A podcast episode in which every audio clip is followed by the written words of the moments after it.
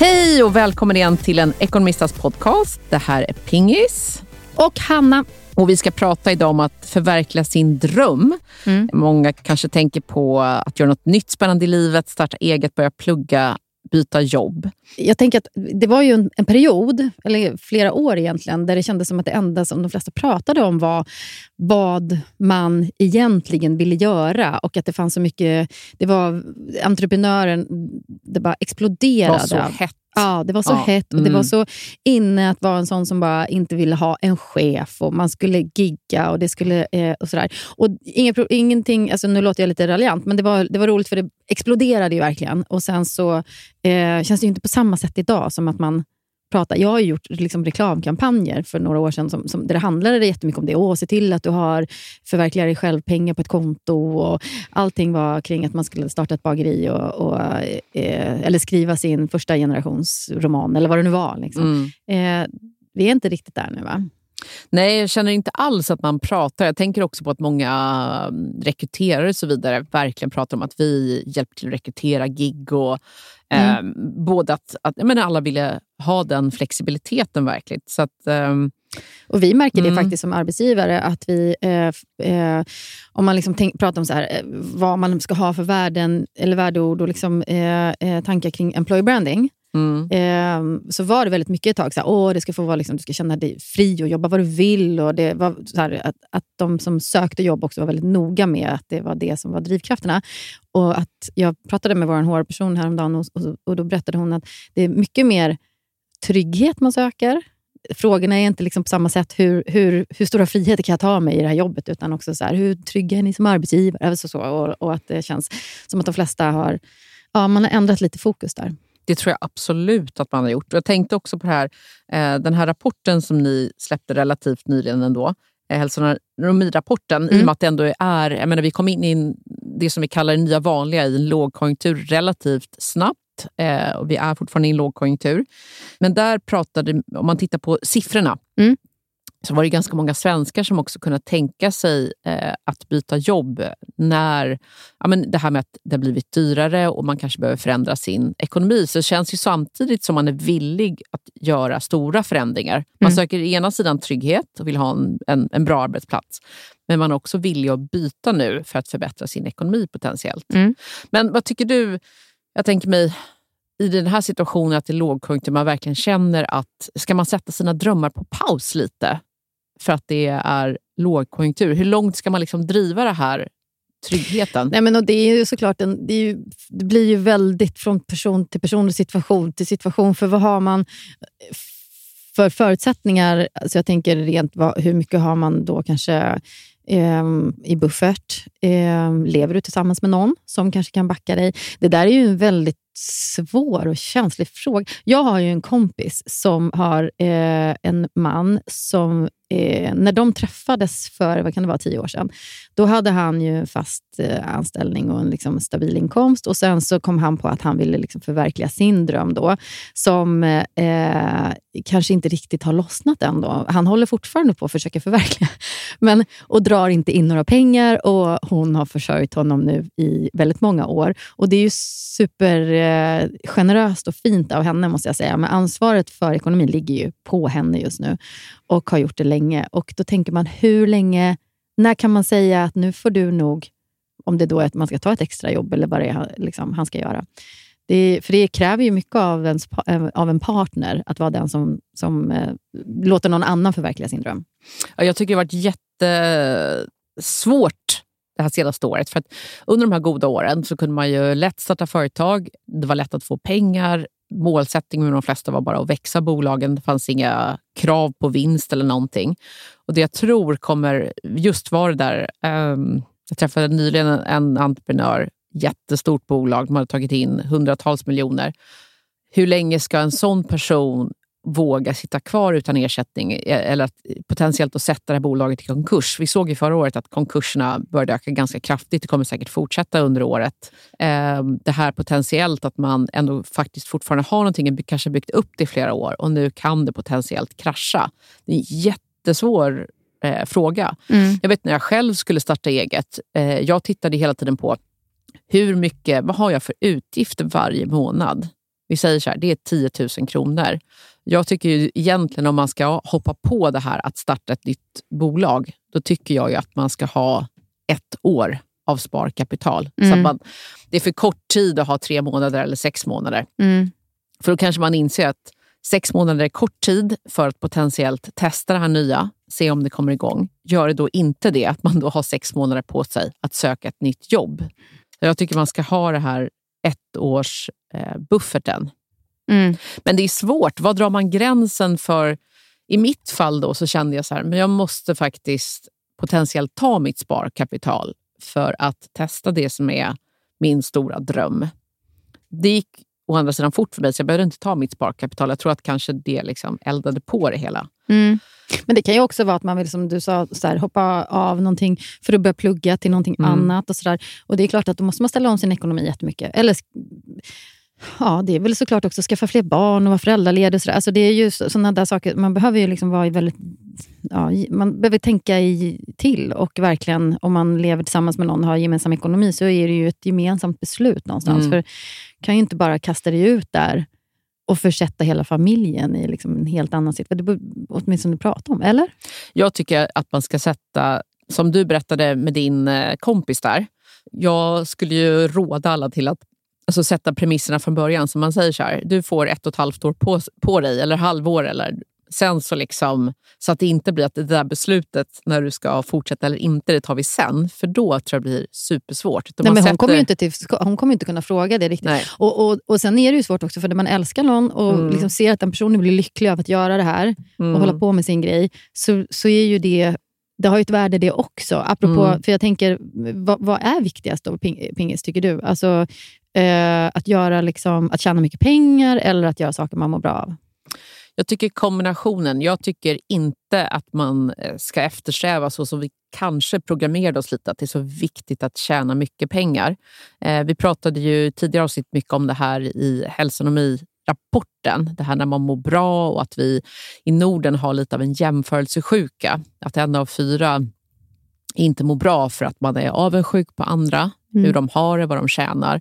Och komma tillbaka till eh, den, den här Franks tips som vi läste upp. Vad, vad är faktiskt det som jag mår bra av? Reflektera, kontemplera, skriva ner och lära sig av vad man faktiskt mår bra utav. Man måste gå tillbaka till att lära känna sig själv. Mm. Personligen mår jag bättre av att göra det eh, som jag tycker är roligt, men att jag samtidigt vet vad jag har att röra mig med. Mm. Eh, jag behöver inte ha särskilt mycket. Jag har väldigt lätt, eh, som rapporten också visar, att justera, dra ner på kostnader snarare än att eh, hellre kämpa jättemycket för att tjäna mer. Men hur ska man göra då? Om vi säger att din, din eh, partner kommer hem och säger jag har fått en affärsidé. Jag kommer hoppa av nu en fast anställning och en trygg och stabil inkomst eh, för jag ska förverkliga min dröm. Och så drar han den här affärsidén för dig och du tror inte på den alls. Men det skulle jag vara helt rak med. Ja. Men om det är någonting som jag tror så skulle jag göra en väldigt tydlig plan. Hur lång tid får du ha på dig?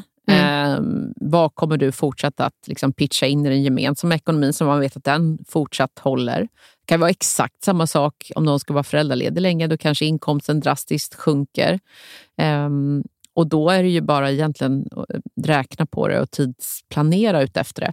Men, det om var- du levde med någon då, Mm. som har drivit eget länge och det går inte bra, eller det kanske till och med har vänt ner och börjar gå sämre och sämre. Och, och sådär. Hur, hur skulle du hantera det? Skulle du kräva då att den personen... Ja, men det tror jag har blivit vanligare. Och Man har ju sprungit på eh, en hel del sådana personer som har drivit alltså, jätteframgångsrika stora bolag, som jag säger, tagit in otroligt mycket pengar. Men nu har det börjat bli kris. Liksom. Det är en mycket, mycket kyligare marknad för resekapital. Varit. Och då är det väl just det där, ska man försöka hålla ut, eller hur länge, tills att det potentiellt vänder för att man kanske har satsat så otroligt mycket eh, på det här bolaget. Men man kan väl återigen eh, också det här att eh, även om man har eget företag kan man ju få a-kassa om det skulle vara så. Så det handlar väl också om att undersöka alla möjligheter man har för att få ersättning så att man kan eh, liksom hålla det uppe. Vi tar min kompis igen då. Mm. Det är ett tydligt exempel. Nu är ju det kanske ett extremt exempel kan jag tycka på ett sätt eftersom att det har gått väldigt, väldigt många år och, och det inte riktigt har liksom lossnat för honom. Då. Men, men eh, vi säger att det... Hur, hur, ska hon, hur ska man kompensera? Vad kan man kräva för att det ska bli jäm, jämställt eller jämlikt? Det kan man ju till exempel göra. Man kan ju skriva skuldbrev. Mm. Eh, man kan ju också, eh, och det kan man ju också koppla till om man har hur man äger det gemensamma boendet potentiellt eller andra saker som man kan skriva över. Annars kan man ju bara liksom, så att säga, bokföra den här skulden löpande så att man åtminstone skriver upp vad det handlar om. Men här blir det ju väldigt mycket fokus på pengar. För jag kan ju också känna att det finns ju... Eh, när jag tänker efter så är inte hon den enda. Jag har faktiskt flera kvinnliga jag har flera kompisar som har i princip försörjt familjen. Hjälp! Ah, ah, och har män som har liksom eh, drivit eget av olika, på olika sätt. och så där, eh, som inte har, liksom, Det har inte lossnat riktigt. och så. Men vet du vad som också har varit? Det är ju det att de har fått så mycket tid till att jobba. Så de har verkligen kunnat bygga sina karriärer. För det innebär ju också att de har haft män som då har varit hemma och har skött hela rulliansen där hemma. Alltså då Hämtat, kan jag tycka lämnat. låter det bra. Eller hur? Det blir ju jämställt Ja, på ett bara sätt. man kan dela upp det på ett sätt som Mm. gör att man mår bra. För att det här att den vanligaste orsaken till att vi separerar handlar om pengar handlar ju om en form av bred rättvisa. Är det så, eh, jag menar som jag och min man, eh, han sköter allt med hela huset, jag sköter Mm. tvätten. Det är ju bådas obetalda arbete, men Mm. det är klart och tydligt och båda gillar det. Då går det jättebra. Bara Nej, men jag tänker när man det. gör den här uppdelningen, Mm. när du säger att man ska titta på då, alltså, ja, skuldbrev Mm. eller liksom räkna pengar och sådär, så tycker nog jag kanske att man behöver ha med den aspekten också. För, för eh, den ena då, eh, kompisen till mig, hon är ju liksom VD och har varit Mm. det på olika företag under liksom många års tid. Och hennes man då är en ja, konstnär. Eh, men har ju då hämtat, lämnat, tagit alla utvecklingssamtal, skjutsat till olika träningar för barnen, fixat så att det står middag hemma. Hon har kunnat jobba över, hon har kunnat åka på konferenser. Och sådär. Det måste in i... Ja, men de, de verkar ju ha en setup som är rättvis och bra. Mm. Eh, då är det väl superbra. Mm. Men Sen väl blev just- det inte riktigt så bra när de, när de separerade. För då blev det inte lika tydligt. Vad hans, man måste vara noga där. Ja. Så att liksom verkligen, Men man ska vara no- noga åt båda håll. Om det potentiellt blir en separation, Mm. hur ska man då kompensera? Men är det så att en gör mycket av det här obetalda arbetet för att den andra jobbar mer och drar in mer pengar, då kan man ju få det väldigt eh, jämnt. Mm. Det var faktiskt en, en fråga i communityn. För under de här, vi pratade om gig, men vi hade ju också väldigt mycket av det här med FIRE-konceptet. Mm. Eh, financially independent, retire early. Men särskilt det första FI, eh, financially independent. Eh, och då var det en kvinna som hon ville då lägga över bolånen på sin man så att han skulle äga huset. För hon ville maxspara just för att bli finansiellt oberoende. Och Då handlade det just om, liksom, är det dumt att han äger huset för att jag bygger upp mitt sparkapital? Jag tyckte det var intressant för att om det fanns en så stark drivkraft för henne att hon ville ju då på relativt kort tid kunna sluta jobba och leva på avkastningen på sitt sparkapital. Det är väl återigen om man bygger upp det så. Men jag tycker att man ska försöka förverkliga sina drömmar så mycket man bara kan. Mm. Eh, Man har ju bara ett liv, man- vad exakt. vi vet. mm, vad vi vet. Ja. Men jag tänker mig, ska vi kanske ringa upp till Gabriel på Dagens Industri och få någon spännande Ja, reflektion? men och framförallt, eh, jag tänker att han kanske kan hjälpa oss lite kring det här. Är det bra eller dåligt läge att eh, starta eget i den tiden vi befinner oss? Ja, förverkliga sig själv i en Mm. lågkonjunktur. Men hej Gabriel Mellqvist från Dagens Industri. Hej Pingis, hur är läget? Jo, men det är bra. Jag tänker nu, vi är lite inne här i lågkonjunkturen och, och vi är fortfarande i början på året här. Och många, förra gången vi pratade så pratade du lite om att man skulle reflektera eh, över livet. Det är gratis att reflektera. Men hur ska man eh, resonera? Det här med att byta jobb, förverkliga sig själv i en lågkonjunktur. Är det tid för det 2024?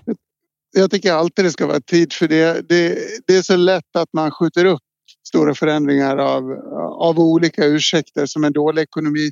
Du kan vända på det. Du kan säga att starta eget eh, är billigare i lågkonjunktur när inte allting är så dyrt. Du kanske kan ingå avtal eller hitta ett upplägg som är lite prispressat för att det är tuffa tider. Många människor tänker nytt och är öppna för nya lösningar när man vill spara lite. Så jag tror att med lite innovationskraft så finns det alla möjligheter att starta om och starta på ny kula även i tuffa tider.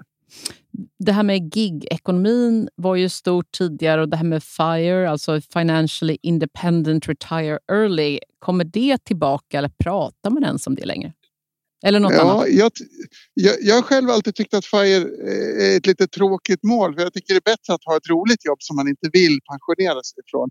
Med det sagt så tycker jag att man ska eftersträva att ha en finansiell trygghet så man kan sluta på det där tråkiga jobbet och inte tvingas göra någonting man absolut inte vill. Men jag tror det kommer leva kvar. Jag tror det bara kommer växa i, växa i värde under ett finansiellt mer ansträngt 2024. Mm. Och Man kan ju följa dig dagligen och hålla sig uppdaterad kring vad som händer i ekonomin. Var på Dagens Industri hittar man dig? Allra mest i rörlig form på DI-TV, DI.tv till och med i Börsmorgon till exempel 8.45 på vardagarna. Eller som Ekonomi-Gabriel på Twitter för den som hellre vill följa med där. Ja, men Superbra. Och DI-TV kan man också följa eh, utan att vara prenumerant på Dagens Industri. Det tycker jag också är ett bra tips i tuffare tider. Men Stämmer bra. Gratis kunskap. Härligt. Tack Gabriel för att du var med och gav oss en spaning. Tusen tack Pingis. Vi hörs snart. Ja, hej.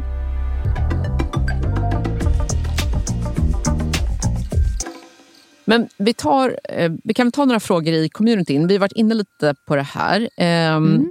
En kvinna vars man har startat bolag. Hur ska hon resonera kring om en partner vill starta eget? Hur länge är det okej att leva snålt? Eh, ska man ställa krav på att om bolaget inte blir lönsamt inom ett till två år så måste man ta ett vanligt jobb? Kan man kräva att ens partner tar semester och då är verkligen helt ledig? Ja, vi var ju inne på det här lite tidigare. Eh, mitt korta svar är sätt premisserna från början tillsammans och räkna på det. Men, och den, men den sista frågan där kan jag ändå tycka att jag har hört från många mm. som lever tillsammans med någon som driver eget. Är det så att när man då är på semester och du driver eget, kan, om du då driver någonting som du inte riktigt kan stänga ner fem veckor mm. på, på sommaren, eh, kan man då som partner kräva av den att den ändå ska göra det? Nu är vi på semester, så nu måste du bara Ja, jag tycker, där tycker jag sällan skiljer sig mellan någon. Det är ju alltid så att folk eh, jobbar på sina semestrar. Ja.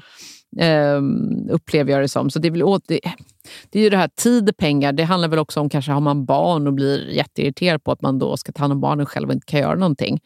Eh, det Men om här, någon driver ett företag så kanske man har anställda. Du har ju, mm. du, det, går ju inte, det går ju inte att stänga ner helt. Nej, det är väl oftast en del av det. Det, det är nästan så att det här landar i återigen till rak och tydlig kommunikation. Mm. Att Man kan ju inte då tvinga någon.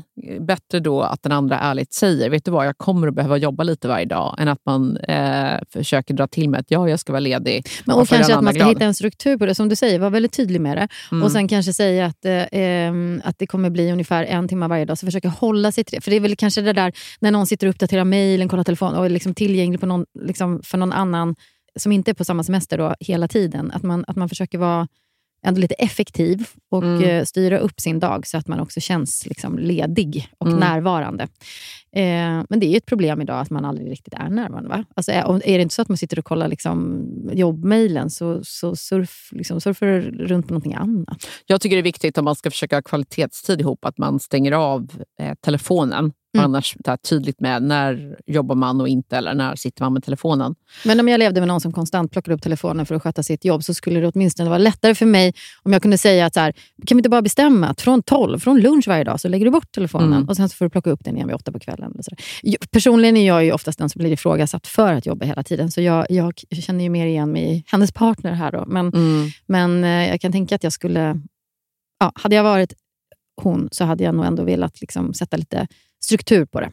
Och Jag tycker också på frågan om det här med att den andra partnern startar eget, att sätt premisserna från början. Mm. Så här lång tid, eh, så här mycket ska du pitcha in eller jag pitcha in i detta. Eh, det liksom blir som ett projekt man diskuterar. Mm. Eh, och sen att man diskuterar scenario A, B, C för framtiden. Händer det här så ska det här hända. Till exempel, kan du inte ta ut lön efter ett år, då måste du söka ett nytt jobb. Mm. Eller vad det nu är. Så man man måste vara, våga där vara ärlig till din partner så att det inte blir en kärleksstädare. Du, nästa um, fråga då. Mm. Den är intressant också. Eh, mm. Eh, också väldigt intressant att du och jag ska försöka svara på den här. Det är en stor fråga. Eh, det är en kvinna som har en bra lön idag, men hon, hon är intresserad av att börja plugga kanske. Och mm. Nu så söker hon då lite, hon är ute efter så här, vilka, vad man ska läsa för att ha en eh, attraktiv utbildning för framtiden. Mm. Och hon vill inte jobba med försäljning. Ja, alltså, självklart så om man orkar i, ta sig igenom en läkar eller juristutbildning så är det klart att det ger... Men du, jurist då? Kommer inte de ersättas av AI? Delvis tror jag, men inte på, på vissa nivåer. Nej. Eh, Jag skulle på ett sätt vilja säga till henne att eh, vi pratade till exempel med Alexander Norén om det här med AI. Mm. Det är väl en sån hygienkompetens. Så det skulle jag säga eh, att man ska studera. För kan man lägga till det till sitt CV så tror jag det kommer vara väldigt bra närmaste åren. Man har någon form av AI-touch Och tror inte du ändå att liksom, med tanke på de utmaningar som vi står inför vad det gäller klimat och sånt där, att det kommer, det kommer finnas, där finns det väl också väldigt kommer det finnas jobb där framåt. Att, att dels inom tech, att vara den som tar fram nya lösningar för hur vi ska få det liksom Mm. hållbart och få planeten att överleva. Men också inom naturvård kanske, miljövård. Allt som har med hållbarhet att göra. Liksom.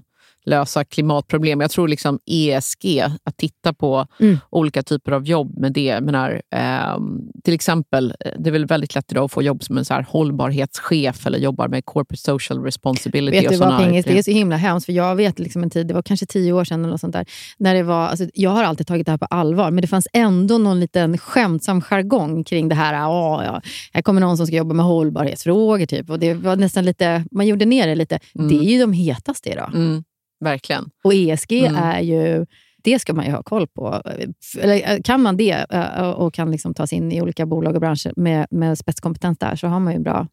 Sen skulle väl jag slänga ut en, en brasklapp då att man eh, tittar om, om hon är intresserad av finansbranschen. För det kanske också kan innebära att hon får bättre koll på eh, vi säger aktiemarknad, omvärldsekonomi så att av det som hon sparar gör bättre investeringar. eller blir bättre på att hantera sin privatekonomi. Så att även om vi säger att lönen inte förändras kanske hon blir bättre på att bygga upp sitt privata sparande och därför får en bättre ekonomi. Ja, men, och sen så får man väl också tänka med tanke på det du säger med AI och sådär, alltså det, där det alltid kommer finnas behov av människor i jobb. Alltså det kan man väl också titta på. Det kommer väl finnas Eh, jag, kan, jag, jag, jag tror inte ens vi vet idag vilka de jobben är, men att jobba som eh, men jobba inom sjukvården eller offentlig Mm. sektor överhuvudtaget, där känns det ju som att det... Dels är vi ju vi är ju en åldrande befolkning. Vi kommer ju Mm. bli många gamlingar eh, och någon måste ta hand om det. Eh, Ja, vill man jobba länge ska man väl bli styrelseproffs i sånt fall. Ja. Gå en styrelseutbildning också tror jag är bra. Ja. Och alla, alla, eh, man vill ju få in mycket mer kvinnor i styrelser också, så det kan vara bra. Mm. Eller polis. Mm. Exakt, men Mm. sen välj också ett jobb som du tycker är roligt. För det brukar ju också göra så att man blir bra på någonting man tycker är kul och med det kommer eh, högre lön. Faktiskt. Stäm, stämmer Mm. det? Ja. Mm. Bra, men eh, kul. Då säger vi tack för alla som har varit med och lyssnat idag. Eh, och eh, uppmuntrar som vanligt till att kommentera i Ekonomista och eh, ta upp lite vad man tycker att vi borde prata om i podden och teman och frågor och sådär. Och så finns det ju alltid läsning på nordax.se och hälsonomikollen eh, som man kan gå in och göra där. och Sådär. Så, Och ja. hela rapporten också, som Ja. också är intressant att läsa. Vi summerar också tips i sociala medier. Så eh, Tack för idag. tack! Vi ses om en vecka. Hej då! Hej då!